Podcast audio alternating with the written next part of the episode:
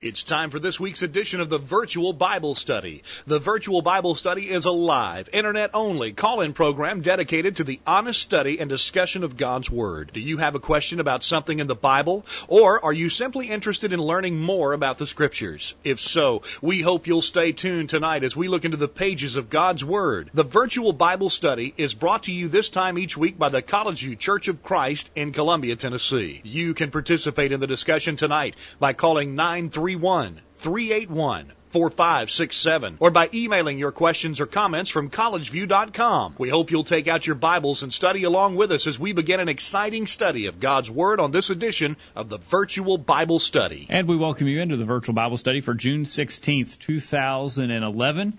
Thank you for being here tonight, and we look forward to our discussion and study of the Bible with you. My name is Jacob Gwin. My father, Greg Gwin, is here. Hello, Dad. Jacob, great to be with you on Thursday night for the virtual Bible study, and as a, always. And it is good to be with you, and a very interesting program planned for tonight. Uh, a disturbing program tonight. Well, that's what we hope to talk about is disturbing things. We suggested earlier today to our update list, and uh, we always remind you you can get on that list if you're not by sending us a message to questions at collegeview.com and just say in the subject line, put me on the list. We'll do it.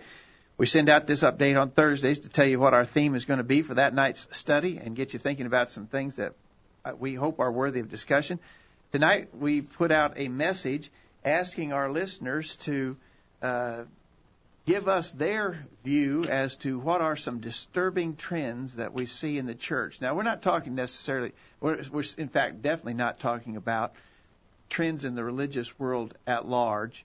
Uh, there's a, there's a lot of bad stuff going on in the religious world at large, but right. we're, we're more concerned about among conservative Christians, among those who uh, profess a, a, you know an allegiance to Bible things m- more specifically and more accurately.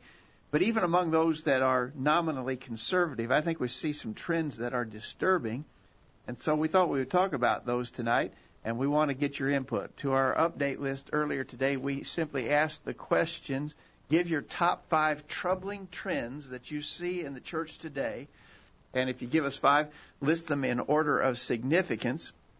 And then we also ask uh, for you to give evidence of that. If you if you know of specific instances or episodes where churches were doing things that that illustrate what you think are disturbing trends, tell us. If you have some personal experience or you have knowledge of some situations where churches got involved in some of the kind of things that you think are departures from the faith, uh, let us know. Give us some specific examples. And then we ask, what are the most important biblical keys that will keep a church from departing from the faith? All right. So those are our questions. What are the what are the top most disturbing trends you see in the church? What are some specific evidences of those things? And then what are the biblical principles that need to be strictly adhered to so that we will not depart from the faith. All right. We look forward to hearing from you. Give us a call at 877-381-4567. Anthony is behind the controls tonight and can take your call and get you on the air with us tonight. Or send us an email to questions at collegeview.com and join in the chat room with other listeners. We're looking forward to hearing from you one way or the other on the program tonight. Jacob, I thought what we could do to start our discussion is illust- before you start the discussion. Okay. You wanted to make a special announcement. Oh yeah, we should mention before we get into yeah, our you're Bible so excited about these disturbing things that you didn't.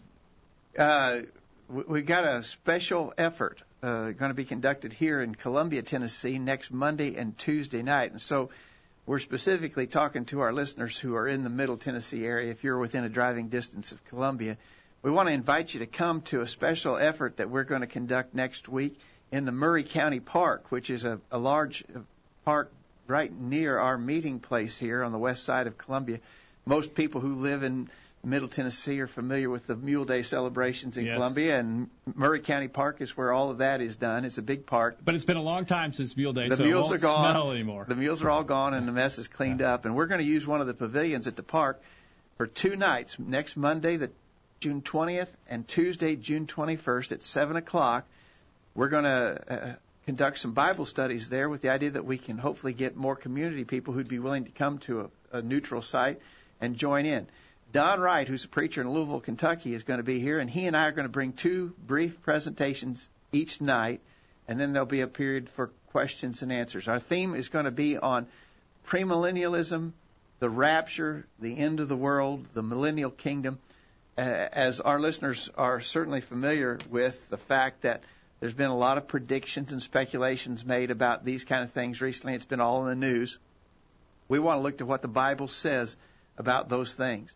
Uh, so uh, Monday night, uh, we're going to talk about premillennialism and the millennial kingdom. Okay. And Tuesday night, we're going to talk about the rapture and the end of the world. Okay. And so that's when now? Monday and Tuesday, next Monday and Tuesday, the 20th and 21st of June, 7 o'clock at the Maury County Park. If you if you are able to come but are, are, are uncertain as to how to get there, if you'll send us a, an email message, we'll get you a map to the location. All right. We look forward to seeing you if you are in the Middle Tennessee area. We're looking forward to that uh, presentation Monday and Tuesday, June 20th and 21st, 7 o'clock, Maury County Park in Columbia, Tennessee. Now, on to our discussion tonight about disturbing trends that you're seeing. There are a lot of disturbing trends, unfortunately, and I guess there probably always have been. Well, what we have to be on guard about is drifting, allowing things to change, and over time end up eh, taking a completely different stance than we once did, then and and really departing from the things that the Bible tells us to do. And I thought to illustrate this, I came across some information just this week about how a popular denomination has drifted eh, uh, really quite incredibly in, in um, about 40 years. All right. And so, uh, uh, Anthony, I got some charts that you could show on the screen to illustrate what has happened in the United Presbyterian Church. Jacob, not that long ago, we interviewed a fella sure who was uh, a delegate to the convention, the United Presbyterian Church convention, and uh, of course, we had a quite interesting discussion with him on the subject of homosexuality. They're very troubled about this. Right? Uh, well, they they've come to endorse it basically. Right. But here's how here's how it has progressed. And Anthony, if you've got that first chart up, back in 1978, a quote from the minutes of the 190th General Assembly of the United Presbyterian Church in the USA. Here's what they said about homosexuality. 1978. This is 78. So this is what 32, 33 Three. years ago. Yeah. Homosexuality is not God's wish for humanity. On the basis of our understanding that the practice of homosexuality is sin, we are concerned that homosexual believers and the observing world should not be left in doubt about the church's mind on this issue during any further period of study. Well, And so they said we want the we want the world to know. We don't want anybody to be in doubt. We believe homosexuality is a sin. That's 32 years ago. that sounds pretty stern, but I see a chink in the armor there. There's some further study. Well, go just a couple of years later.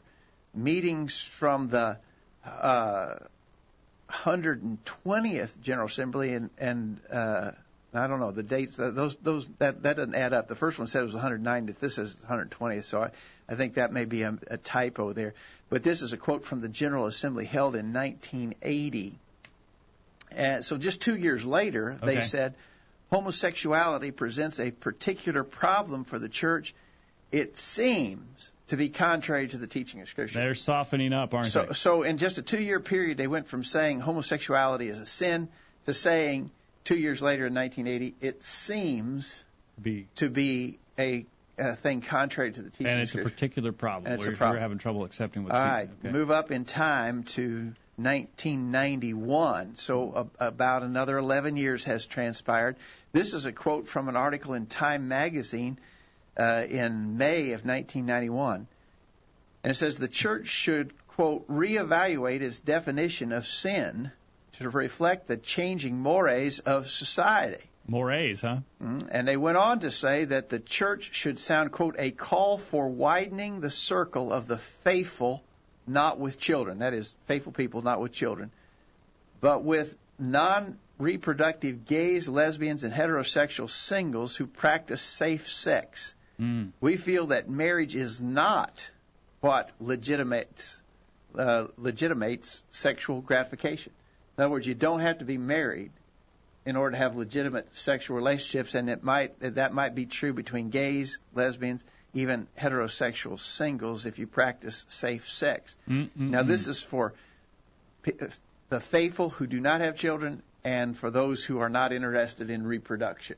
All right. Certainly, you don't have to have children to be faithful, but Anyway, so now i i by 1991, they were saying uh, you you don't have to be married. You, you can have legitimate sexual relations not in marriage. And then just in July of 2010, and that's about the time frame in which we interviewed the Presbyterian preacher who had been you a can find that in our archives from our website, thevirtualbiblestudy.com. When we interviewed him uh, back last year, having just returned from their General Assembly and taken a vote on it, here's a quote from Newsmax.com Presbyterian leaders approve gay clergy policy. Presbyterian leaders voted Thursday to allow non celibate gays in committed relationships to serve as clergy approving the first of two policy changes that could make the church one of the most gay friendly major Christian denominations in the U.S.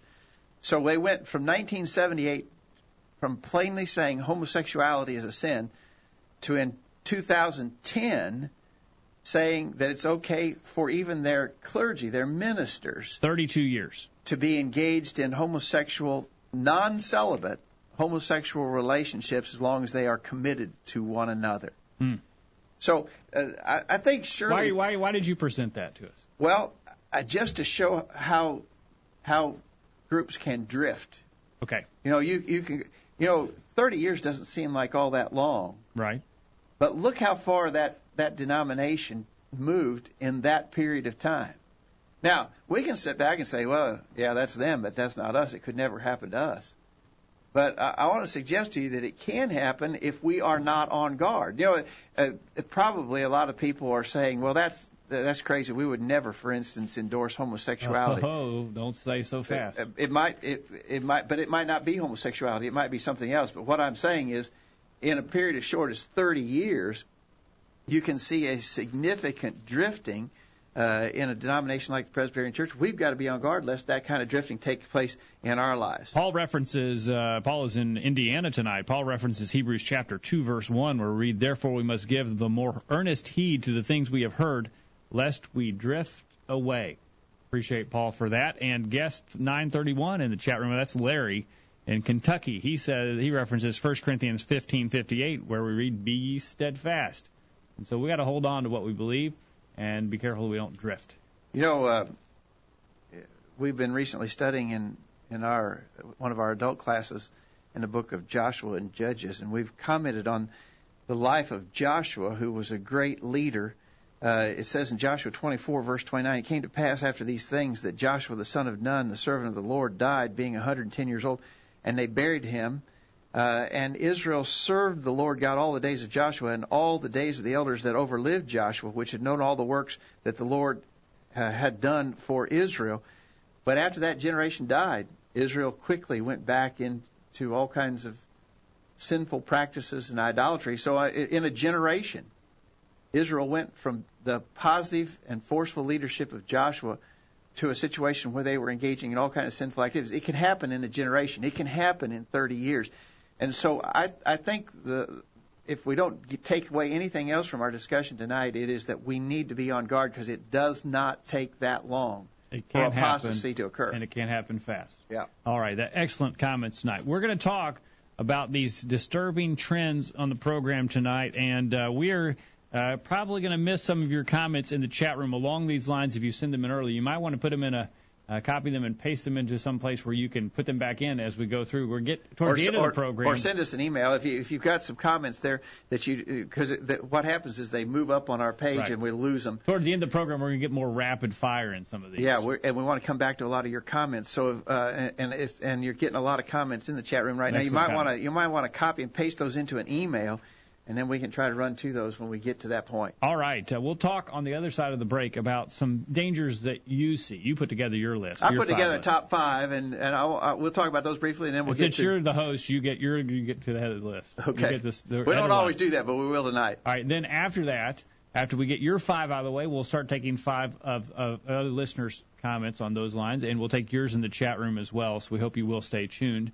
We Yeah, appreciate and again, to our chat room, there's a lot. Looks like a lot of good comments being added in there, and we don't want to lose those. So um, maybe copy your comments and paste them into an email address and send it to us at questions at collegeview.com. We're going to do you a favor. We're going to give you a break right now for you to do that. We'll take a break, and while you're listening to this important message, you can send those comments in an email. Don't go anywhere. The virtual Bible study continues right after this.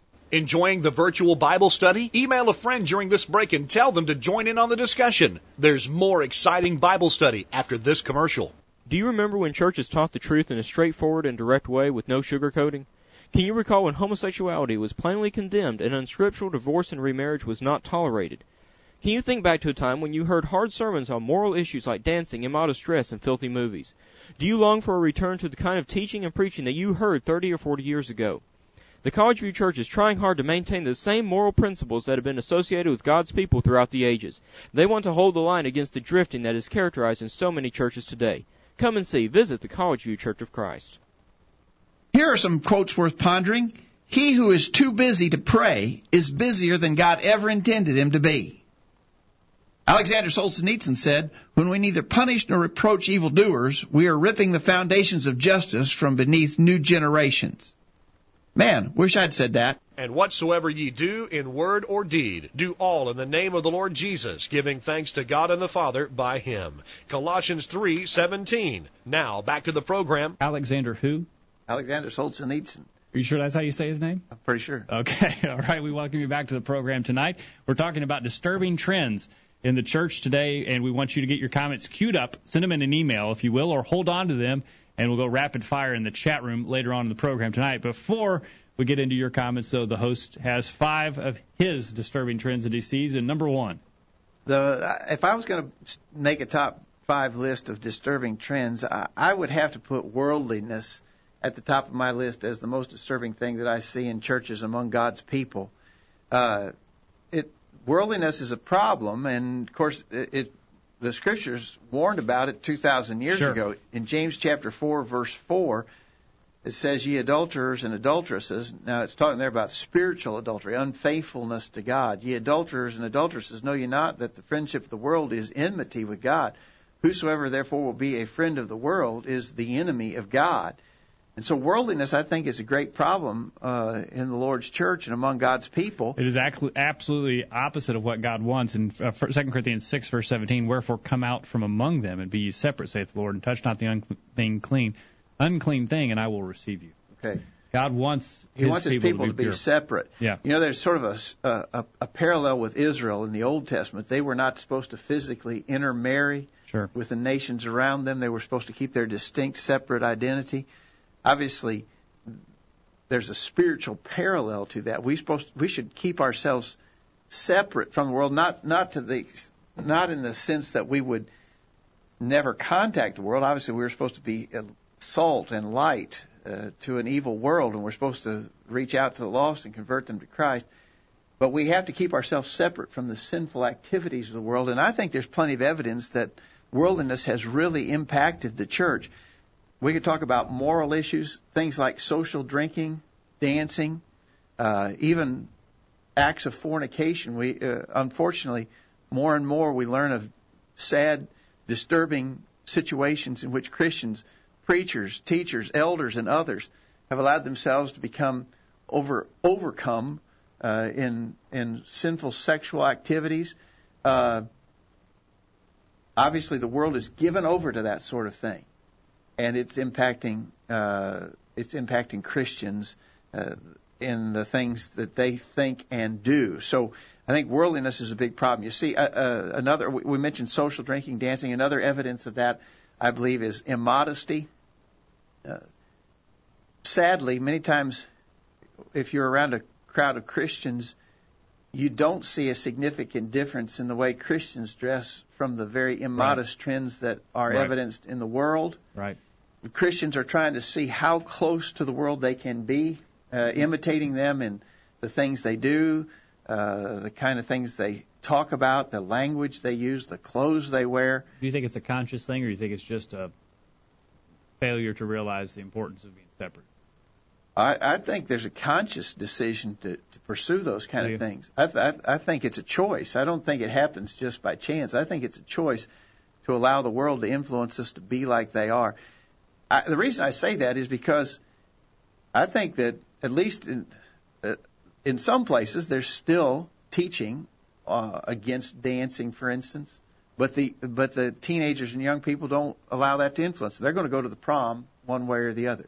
There's teaching on modest dress, but people are going to allow them allow the world to dictate their fashions rather than uh, any consideration as to what God says about it. And the only reason that would be is because people want to be like the world. It's worldliness. uh, and it's taken seed in the Lord's church. 877-381-4567. Questions at collegeview.com. Anthony's behind the controls tonight. Uh, Anthony, uh, you see this as an issue in the church, uh, worldliness uh, creeping in?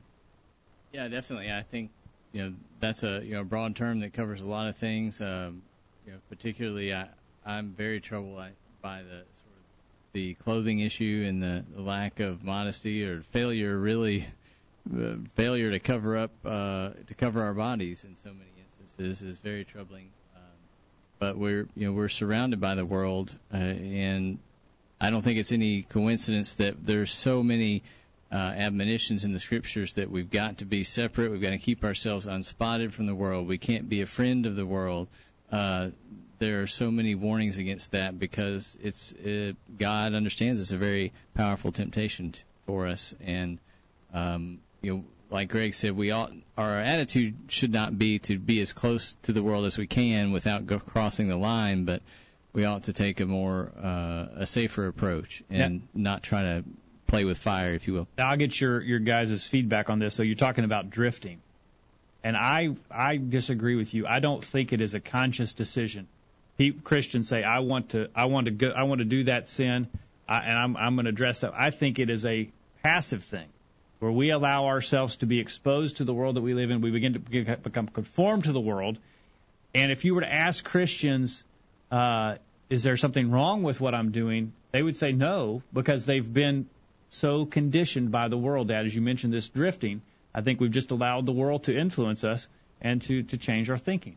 Well, I, I I wouldn't disagree with that conclusion, but I think that there's a a conscious effort to disregard Okay, that's uh, the teaching that's done on those subjects and allow this to happen. That's because us. the world has perverted our thinking so much. Yeah, Okay, you know, in right. other words, i i what's accept, and I think it's uh, an obvious form of drifting because what's acceptable to Christians today is way different than what would have been acceptable to Christians 25 or 30 years ago, Ten years ago. or 10 years ago, and so there is drifting taking place, but it happens rather gradually, and so people, you know, now. Eh, I- Even to the point that several times I've heard Christians talk about modest two-piece bathing suits for, for girls, young ladies, and so forth.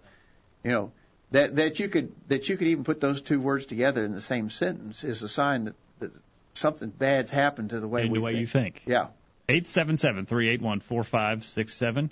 Questions at collegeview.com, and the chat room is a buzz tonight. Uh, you can join in there if you're not signed in. It's very easy. Follow the instructions at the bottom Do you of know the screen. uh, on on a on a subject like social drinking? Yeah. Uh, I hear way more Christians arguing in favor of social drinking now than just a few years ago. What's changed? Scriptures the scriptures haven't changed, but people's attitude toward it have, and the desire to again participate in the things that the world participates in. And by the way, that's not a new phenomenon.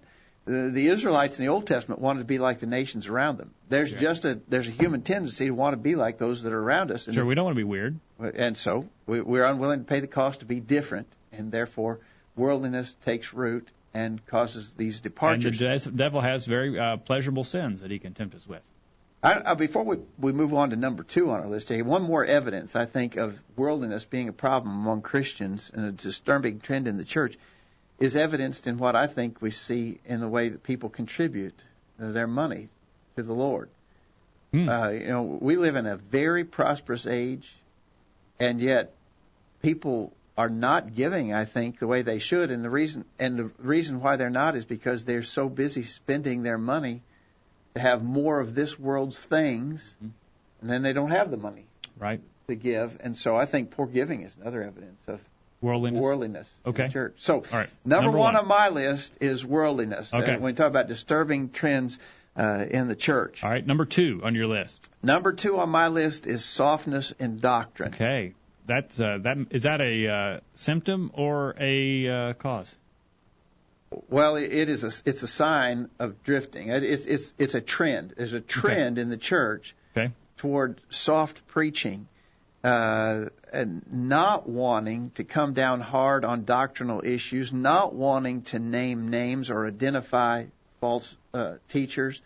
Uh, there, there's a. I I think some of the evidence that we see of this is in the style of preaching that's becoming more and more popular. The the, the preachers who are popular. Uh, are uh, very adept public speakers, orators, who can uh, thrill an audience with their words, even if it doesn't include any reference to scriptures. The, the, people want to hear pleasant words, and that, I'm not talking about in, in the denominational world, religious world. I'm talking about among our brethren. There's some good preachers who can throw some scriptures in with that, though. But the the references that they make and the points that they make, you can leave there with absolutely no, no conviction that you need to do anything different. Well, uh, and and I'm convinced that some preachers are doing most of their study and reading from denominational authors. They become thrilled with that style of thing, and then they incorporate it in their preaching. And so, it's gotten to the point that a lot of the the preaching and teaching that's done is, is of a sort that would be very common in denominational churches. Very uh, non-specific, uh, it has no uniqueness. Uh, uh, it's not different. And I think that imitation uh, of the denominations in worship and uh, style and practice and the kind of teaching that's done, the refusal to mark and avoid those who teach and preach false doctrines, uh, all of that is a kind of softness that I think is endemic in the church. Anthony, uh, the society we live in uh, doesn't have much of a stomach for things that make us uncomfortable or convict us. And does that tell us we need to change? I mean, just in physical things, you know, Anthony, we don't we don't want someone to tell us that we need to exercise more, for instance, or that uh, we need to avoid certain foods. We don't we don't have an appetite or a, tolerance for that. Same is true in spiritual things as well. Right. It, you know, that kind of makes me think of the whole. We often use the term political correctness. That's become really a a disease, if you will, in our society. Nobody wants to step on anybody's toes, and nobody wants to be told, as you said, what to do. And um, that's that's the way our society has drifted over time. At, at a point in time, before my day, that you know, I don't think that was the case, from what I can tell. But certainly now, uh, we don't want to offend anybody. That's right. Eight seven seven three eight one four five six seven is the number to call. We'd love to hear from you on the phones tonight. Uh, that's number two. Are you done with number two? Yeah, I just think the softness or lack of distinctiveness in our teaching is a very troubling trend in the church that I see. Number three, we got to hurry because we've got a lot of other lists that we need to get okay, to. Okay, quickly, number three on my list is a lost emphasis on spiritual work. You're talking about in the church's focus. In the church's focus, I just I got some examples here that I got from an article recently. Uh, a church called Alta Mesa Church of Christ had a party for area college students. It included beach volleyball, tug of war, frisbee, and more. Burgers, roast pig. Oppor- uh, an excellent opportunity to meet new friends. Is this for a the carnival summer. down at the, the uh, that, fairgrounds? That's what it, that's what oh, the church. This is what involved. a church is doing. Here's another Westworth Village Church of Christ uh, scheduled a youth meeting that would include a lock-in slumber party, a talent show, mm. various games and activities. Wow. Uh, a congregation in Kirkland, Washington advertised a meeting for the youth with fun social activities. A congregation in Kentucky advertised a teen retreat with volleyball, hiking, tug of war, and hay rides. Uh, those are that's what I'm talking about when I talk about disturbing trends, lost emphasis on spiritual work. And uh, you know, if you were to question some of these people about, oh, there'll be spiritual things there. Why are we so scared of the spiritual that we have to dress it up with these roast pigs, for instance? Why why can't we say we're going to have a Bible class? We're going to have a Bible study and a Bible well, discussion. Why part of the reason is because of the worldliness that's in the church. People won't come yeah. if you do that. But uh, all of these things, uh, you know, if someone says we're being reactionary, I would just ask you to say, uh, ask you to see if this is not a real indication of the kind of drifting taking place. Would this have been, would this have been in evidence among the Lord's people 50 years ago, 100 years ago, or for that matter, go back to the first century? Can you imagine the Apostle Paul overseeing a lock-in slumber party at the church with a talent show, games and activities, tug of war, vo- beach volleyball, uh, hiking, hay rides. Now here's the Apostle Paul. Did can can you, you, picture Paul having anything to do with you can throw like me in jail you can burn me at the stake you can But crucify I'm going me to have my upside down we're gonna have the talent show for Yeah. crying out loud Yeah. yeah And so, you know, if people think that we're just being old fuddy duddies here, that this is just that, that we, we've just really lost our senses and that we're objecting to things that are not bad, please understand we're talking about what's involved in the church's authorized work. I, Right. I like to play volleyball. I like to go camping and hiking, but but there's no Bible authority for the church to be involved in that. And when you see churches involved in those kind of things, to me it's a very disturbing trend as churches drift further and further away from the truth. All right, we need to take a break and get this week's bullet point, and we'll take your comments on the side. Two more of yours, and I think we can get to those pretty quick. Okay. And then we're going to go to the list that, that's growing. We've got to get uh, we've got to get to some of these. Don't take don't don't don't go anywhere. The virtual Bible study will continue right after this. These guys are doing all of the talking. We need to hear from you. Call in now. The virtual Bible study continues right after this. This is Greg Gwin with this week's bullet point. Occasionally we hear complaints from some Christians that they just aren't being put to work or that they just aren't being used enough. What is generally meant is that these individuals are not frequently being called upon to word prayers during the public worship, or perhaps they're seldom scheduled to pass the Lord's Supper, or it may be that their opportunities to lead singing or give a talk are few and far between. Let us plainly state that all of these activities are good and important. We want to encourage every male Christian to grow and develop in all these vital roles. But having said that, we would also urge everyone to realize that these things do not, in and of themselves, constitute full and complete service to the Lord. There are so many other opportunities to serve in areas where we urgently need your help. Jesus said, lift up your eyes and look, John 4 verse 35. The fact of the matter is you are surrounded by lost souls that need to be taught about salvation. Your own knowledge of the scriptures needs to be increased by diligent study and personal preparation. You are needed to help encourage and strengthen some of your brethren who are weak and struggling. Do you get the point? Many opportunities await the humble, faithful servant who is looking to work for the Lord. Don't be deceived into thinking that if you're seldom used in the public assemblies, you are therefore not being used effectively. And likewise, don't fall into the trap of thinking that if you are frequently called upon to pray, lead singing, or wait on the table, you are necessarily doing all the real work that God desires of you. Duties performed during the worship assemblies are important, but they are not the absolute test of your service to the Lord. That's this week's bullet point. Think about it. Hi, my name is Bob Tidwell, and I want to remind you that the virtual Bible study provides a great opportunity to use your computer for something good. So turn off the TV and gather your family around the computer each Thursday night for the virtual Bible study. Share your comment with the world. Call in now and be a part of the virtual Bible study. Now, back to the program. And we are thankful that you've made this a part of your Bible study activities for this evening. And we look forward to hearing from you on the program. The phone line is open. We can take your call at 877-381-4567. Email is working. The inbox is yours at questions at collegeview.com.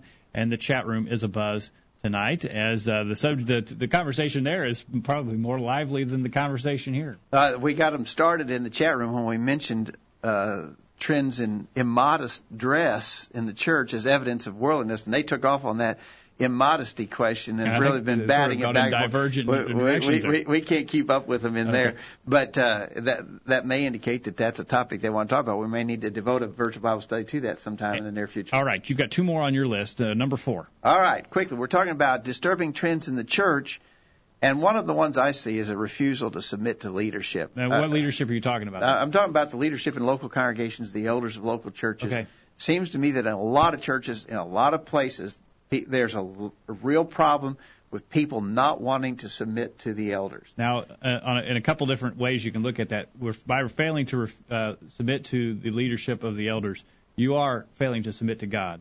Because one of two reasons for that. God has told you to submit, and the authority for the elders comes from God. So if you don't uh, obey and submit to the elders, then you are not obeying and submitting to God. Exactly and right. you're setting yourselves up for some drifting when you do that. Exactly right. Hebrews 13:17 says, "Obey them that have the rule over you, and submit yourselves, for they watch for your souls as they that must give an account, that they may do it with joy and not with grief, for that is unprofitable for you." We are commanded to be submissive to the elders, and a lot of people don't think that they have any obligation in that matter whatsoever. Uh, in fact, uh, Paul wrote in 1 Timothy chapter 5, beginning verse 17, he said, Let the elders that rule well be counted worthy of double honor, especially they who labor in the word and doctrine. For the scripture saith, Thou shalt not muzzle the ox that treadeth out the corn, and the laborer is worthy of his reward. Against an elder receive not an accusation, but before two or three witnesses, them that sin rebuke before all that others also may fear. That that statement, do not receive an accusation against an elder except by two or three witnesses. People disregard that absolutely. they will say and accuse and and charge elders uh, without any regard at all for that instruction as to how elders are to be respected. God knows the uh, very tentative position that elders are in, and therefore has set rules in place that we're supposed to conduct ourselves by in order to protect uh, elders from unfounded accusations and so forth. Brethren disregard it just completely. I, think, I think there's just a general uh, failure to submit to elders in lots of places. Now, You- go ahead. I interrupted you. You were on. You were on something. I was just going to say in 1 Peter chapter 5, uh, verse 3, when Peter was addressing the elders, he warned them not to lord it over the, God's heritage. Right. Uh, a lot of people are afraid the elders are going to do that. They're going to lord it over. But I have made the point several times. In, in my personal experience, I've never known, with maybe one possible exception, possibly one time I knew an elder who came close to lording it over the flock. Uh, it, brethren are so concerned that's going to happen, but it's not a common thing. Uh, in, in my personal experience, I'm not even sure I've ever witnessed it. But I tell you what, I have witnessed lots of times, and that is members who are not submitting as God expects them to do so. And I think that trend is increasing, and I think it's one of the disturbing things we see in the church. At one point, we need to move on, but uh, the uh, instruction you mentioned there in Hebrews 13:17 uh, to submit to the to the elders. This I don't believe this is talking about scriptural things. I think uh, that that would be a redundant in, uh, uh, instruction for us to submit to the elders. We don't submit to them in matters of faith and doctrine. No. We submit to them in matters of judgment, Yes. discernment. And that's where people really That's where they really up. kick up Yeah, their heels. Right. Exactly. All right. Uh, number five, the last one on your list. Um, my last one is uh, an abandoning of the old paths, and I, I take that statement from Jeremiah 6:16. Thus says the Lord: Stand ye in the ways and see, and ask for the old paths, where is the good way, and walk therein, and ye shall find rest for your souls. But the people said, We will not walk therein. And I think there's the same kind of tendency among God's people today.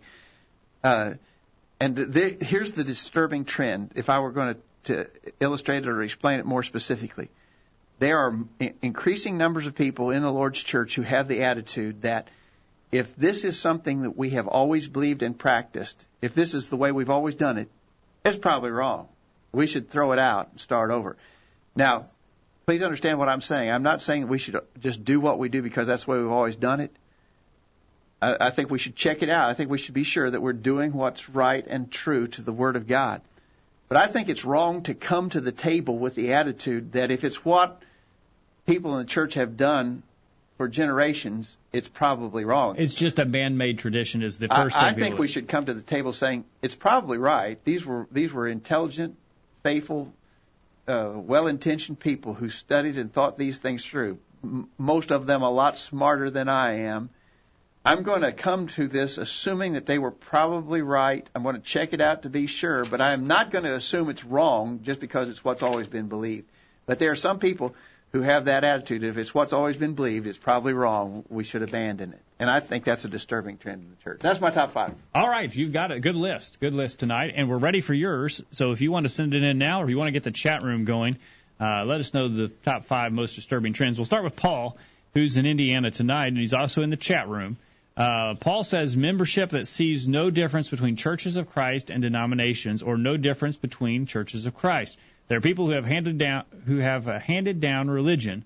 They view issues of truth as matters of personal preference. To illustrate, members become dissatisfied, so they leave for the Christian church or an institutional social gospel church.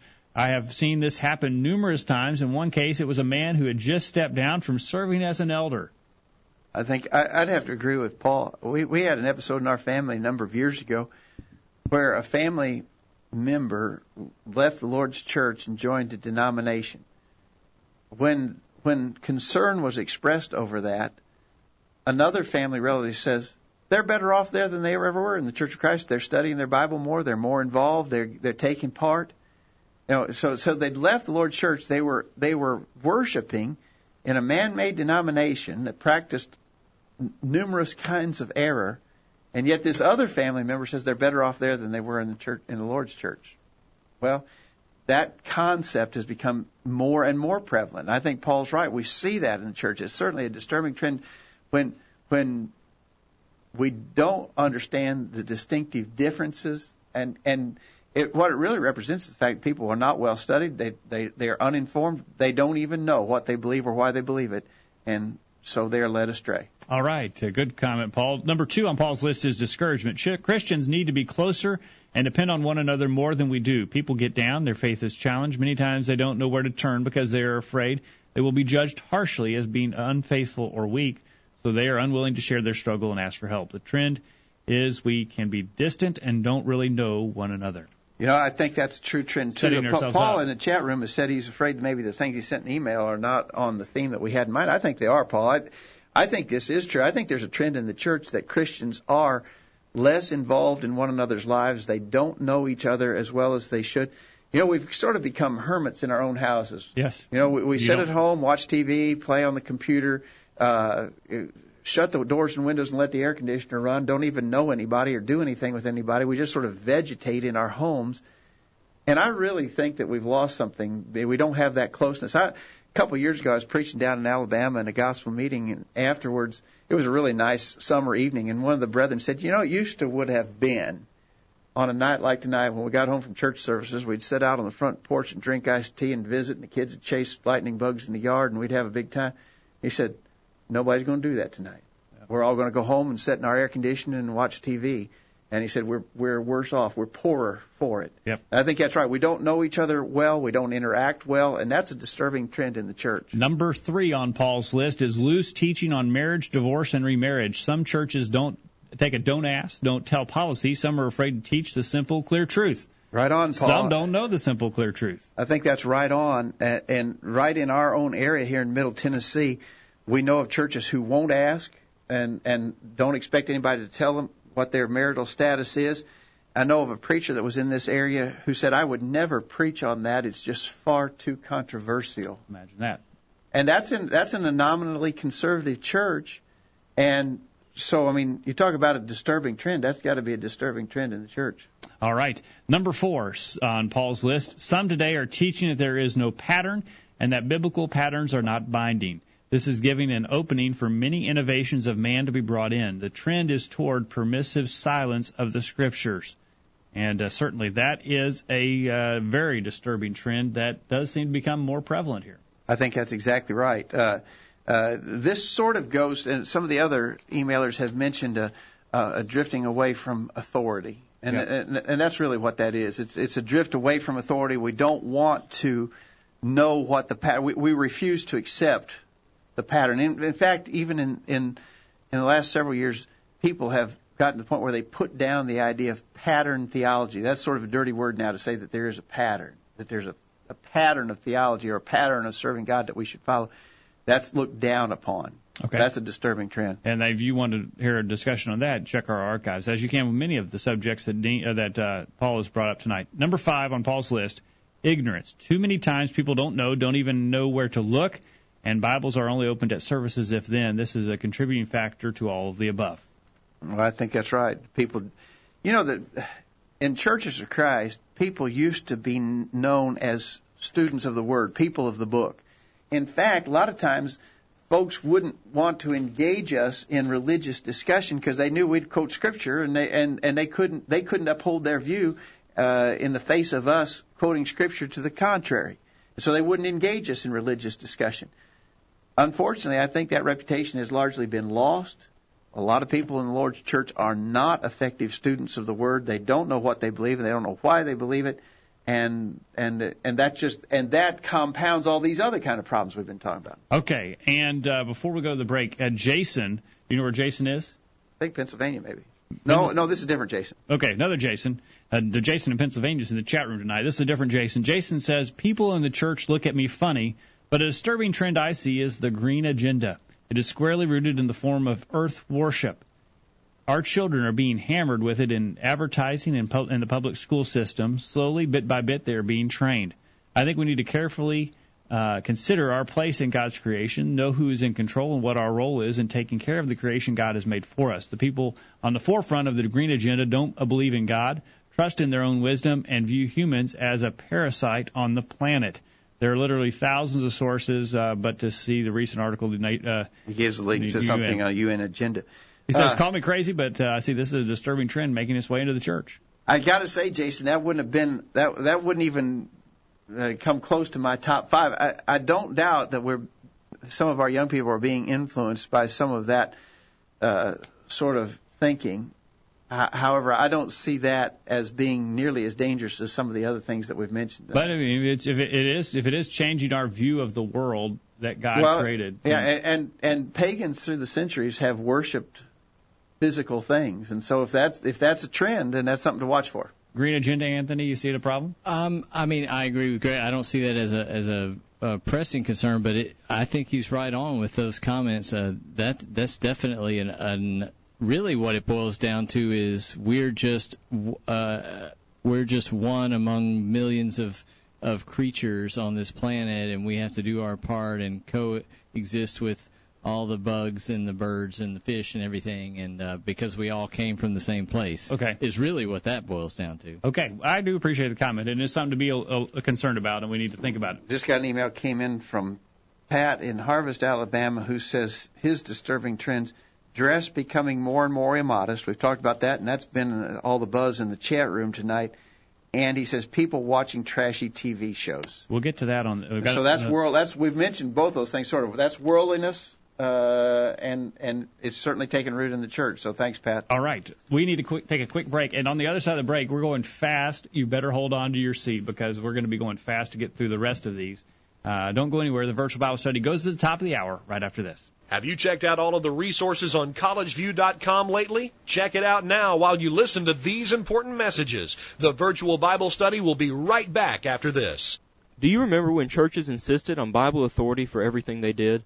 Can you recall when church members always expected a thus saith the Lord? Remember when the church was well known for its book, chapter and verse style of teaching and preaching? Are you upset because the church you're attending doesn't approach things this way anymore? Does it concern you that elders and preachers don't seem to care about Bible authority at all? The College View Church is still striving to do everything according to the New Testament pattern. If you're looking for a church like the one you remember from the past, please visit the College View Church of Christ. My name is Cole, and I'm eight years old. My name is Thomas, and I'm seven years old. And our families love to listen to the virtual Bible study. Missed a recent virtual Bible study program? Listen to any of our past programs from the archive section of our website. Now, back to the virtual Bible study. And if you did miss a recent program, you can catch it in the archives, and you can still comment. We welcome your comments anytime. Uh, even if the program was five years ago, you can still comment on it. Send us an email to questions at collegeview.com as we talk about disturbing trends in the church today. Got an email from Chris in Atlanta. Jacob, give, us, give quickly, go quick as you can Okay. through his top five. Number, he says all are uh, equally as bad as the other, so he doesn't place them in any order. Number one, lack of participation from the members with most activities in life. It is the 80-20 rule that applies. 20% of the people do 80% of the work, but I'm seeing more and more that it is even worse in the church. It is very difficult to get participation in evangelical efforts, finding people to serve and worship, and getting people to show up for other biblical activities. Lack of participation. Okay, number Number- one. I agree with that. Number two, a shocking lack of basic Bible knowledge. I recently taught a class on objections denominations use on baptism as a requirement for salvation. I brought up how they will use Cornelius' conversion and the Holy Spirit falling on them as he did on the apostles. I asked the class how they would handle this, and no one could give an answer. I received several puzzled looks. Several had to go and read the scripture to see that if it really happened. These were not new Christians. Most had been in the church for several several years and attend regularly all three services. Okay. We talked about that. That certainly is a disturbing trend. Number three, the need to entertain our young people by using church funds to transport them to amusement parks, rafting trips, etc. I have no issues with our young people bonding and going on trips together. In fact, it should be encouraged but not supported. We should be focused on teaching our young folks. It is not the church's responsibility to entertain, but it is the church's responsibility to equip. If we teach them properly, they will choose to spend time with other Christians. Okay. Number uh, Go- go ahead, go number ahead. four, I read of churches having skits and sort of uh, and the sort as part of Sunday evening worship. You, what do you think about that? Is that a disturbing Well, yeah, that goes with that entertaining thing, I think. Yeah, I think you know, even in regards to the skits and so forth, you know, in direct violation of let your women keep silence in the church, for instance. Yeah. That's just thrown out the window. That doesn't matter. If Okay. it's a skit, it's okay. Okay. Number five, one of the most disturbing trends I see is the complete lack of love towards one another. I came from a denominational background, Methodist, then Baptist. I'm sorry to say, but members of the Church of Christ are hands down the most vicious towards their own that I have ever seen. I heard a preacher say one time, and I wholeheartedly agree, if you tell me I'm going to hell, at least have a tear in your eye.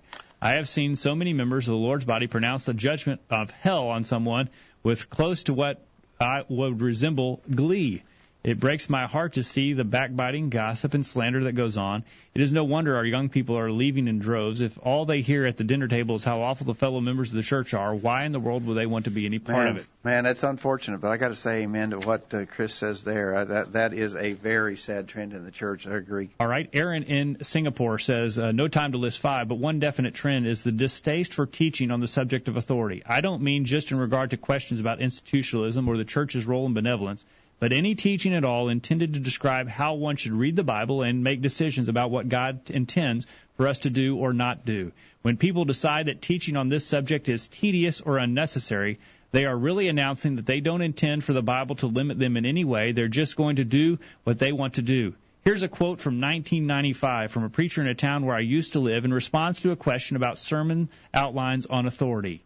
Quote, It has been so long since I have preached on the subject that I'm not sure I could find those outlines. I'm sorry, but the subject is one that I don't spend a lot of time on today. I don't spend much time on sermons on how to establish Bible authority for individual cups, water fountains, restrooms, parking lots, etc., etc. There are more pressing matters that seem to be, to me, to be more important. It's not a surprise, Aaron says, that the church where he preaches has departed far from the old paths of Scripture, and not just in matters regarding their water fountain and parking lot. That's from Aaron on the other side of the world in Singapore tonight. Thanks, Aaron, for that good thought. Keith in uh, Hendersonville, Tennessee says the most disturbing trend I see in many churches is that our zeal for teaching has all but died. That is sad. I mean, uh, we, we are uh, under the rule of the Great Commission, go into the world and preach the gospel to every creature. And, That's and, very disturbing. And, and there are a lot of people who just don't care to even talk to their neighbors or their own family members, for that matter, about the truth of the gospel. So I think Keith's right about that. Frank uh, says should be a very interesting. Frank in Indianapolis says I see us getting more and more involved in the devil's creation of entertainment systems. We have become prone to accept the movies as a satisfactory entertainment system. Okay. For our kids. And then uh, very early on, just as we are getting fired up uh, uh, in the chat room, I printed off some comments from guest 931 and was able to save these. They're way off the top. And while the you screen. get to this is Larry in Kentucky, by Okay, the way, Larry. yes, 931.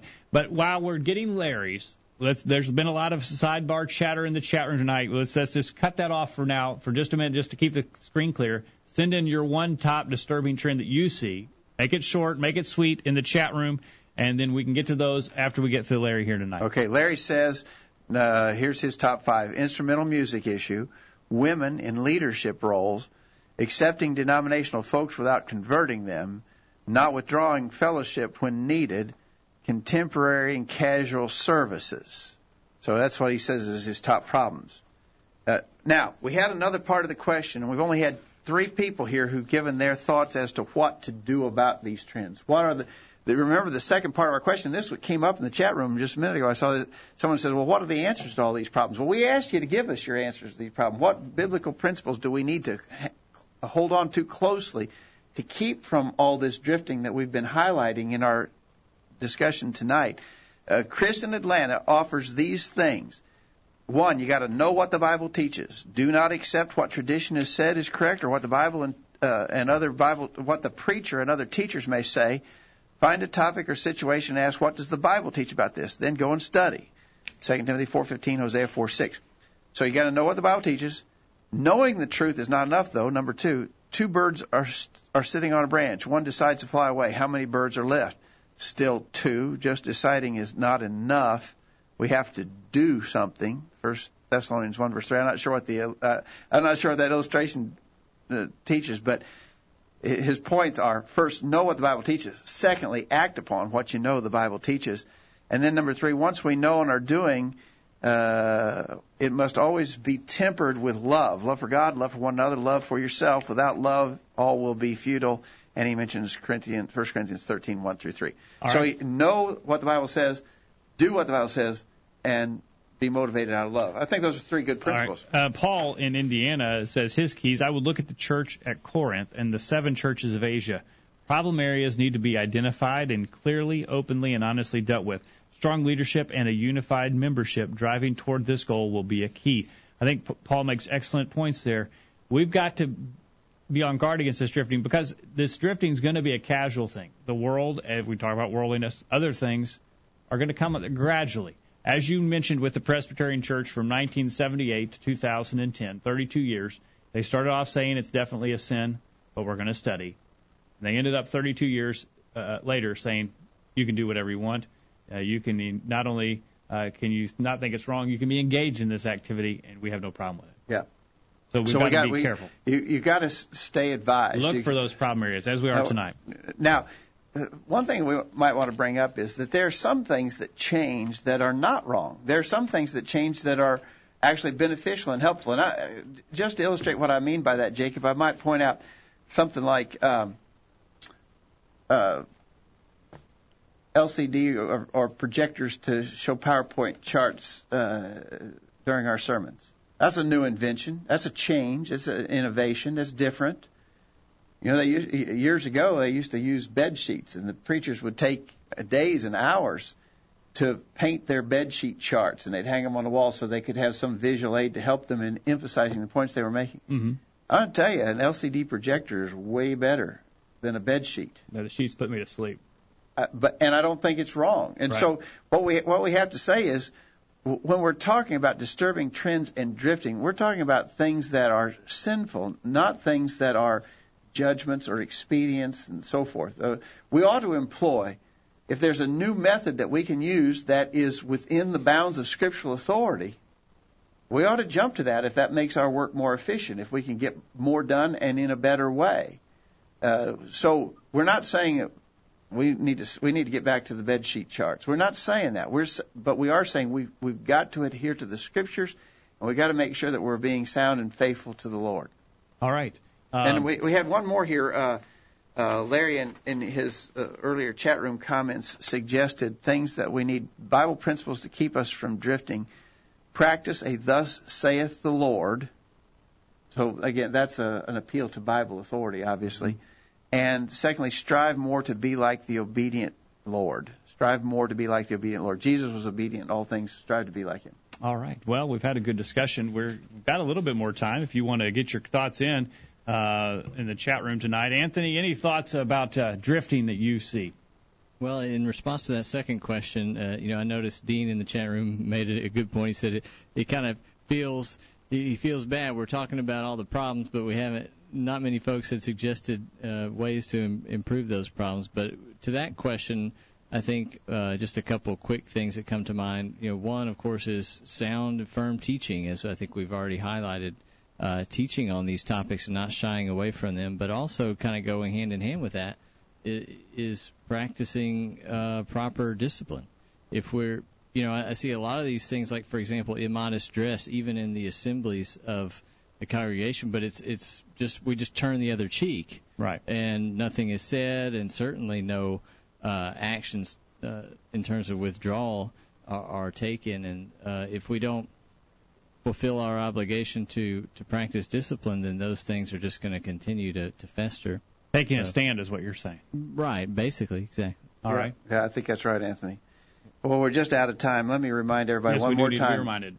Monday and Tuesday next week, uh, the 20th and 21st of June. If you are in with anywhere within driving distance of Columbia, Tennessee, by all means come and join us in the Maury County Park. That's a big park. Most people around here know where it is. In fact, there are even roadsides around here that'll point you to the Maury County Park.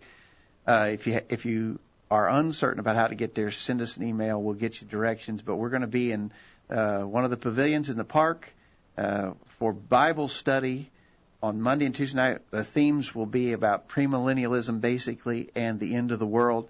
Uh, we're going to have two presentations each night. I'm going to bring one, and Don Wright from Louisville, Kentucky, will bring the other each night. We'll each have a presentation each night and a question and answer period. We're trying to get a lot of people from our community to come out, and uh, we'd love for you to come. If you're anywhere within a driving distance of Columbia, come and join us for what we're simply calling Bible studies in the park All right. When is that? June 20th and 21st. next Monday and Tuesday night. Seven o'clock each evening. Any uh, any collections going to be taken? No up? collection. Anybody going to be called out? Nobody's going to be called out. All right, but there will be time for your questions to be ans- answered as well. That's right. We're going to try. All right. Well, we look forward to that next week, Monday the 20th and Tuesday the 21st of June 2011, 7 o'clock in the Maury County Park. Dad, thank you for your time tonight. Thank you, Jacob. Thank you, Anthony, for driving on the controls. Great job. Uh, no problem. And- It's always a pleasure. And thank you for listening. We hope you benefited from our study and discussion of God's Word, and we hope you'll make plans to be back here next week for another edition of the virtual Bible study. And in the meantime, we encourage you to put God first in your life, study His inspired Word, the Bible, and live by it every day. You'll never regret it. Thanks for listening to the virtual Bible study brought to you by the College View Church of Christ. The College View Church of Christ meets at 1618 Hampshire Pike in Columbia, Tennessee. If you are in the Columbia, Tennessee area, we encourage you to worship with the College View Church of Christ on Sunday mornings at 9:30 and on Sunday evenings at 6 o'clock. The College View Church of Christ also welcomes you to attend their Wednesday night Bible studies at 7 o'clock. If you have any questions about something that was said on tonight's broadcast or would like more information about the College View Church of Christ, please call 931-381-4567. That number again, 931-381-4567. Or for more information on the internet, visit collegeview.com. Be sure to tune into the virtual Bible study this time next Thursday for another informative study of God's Word.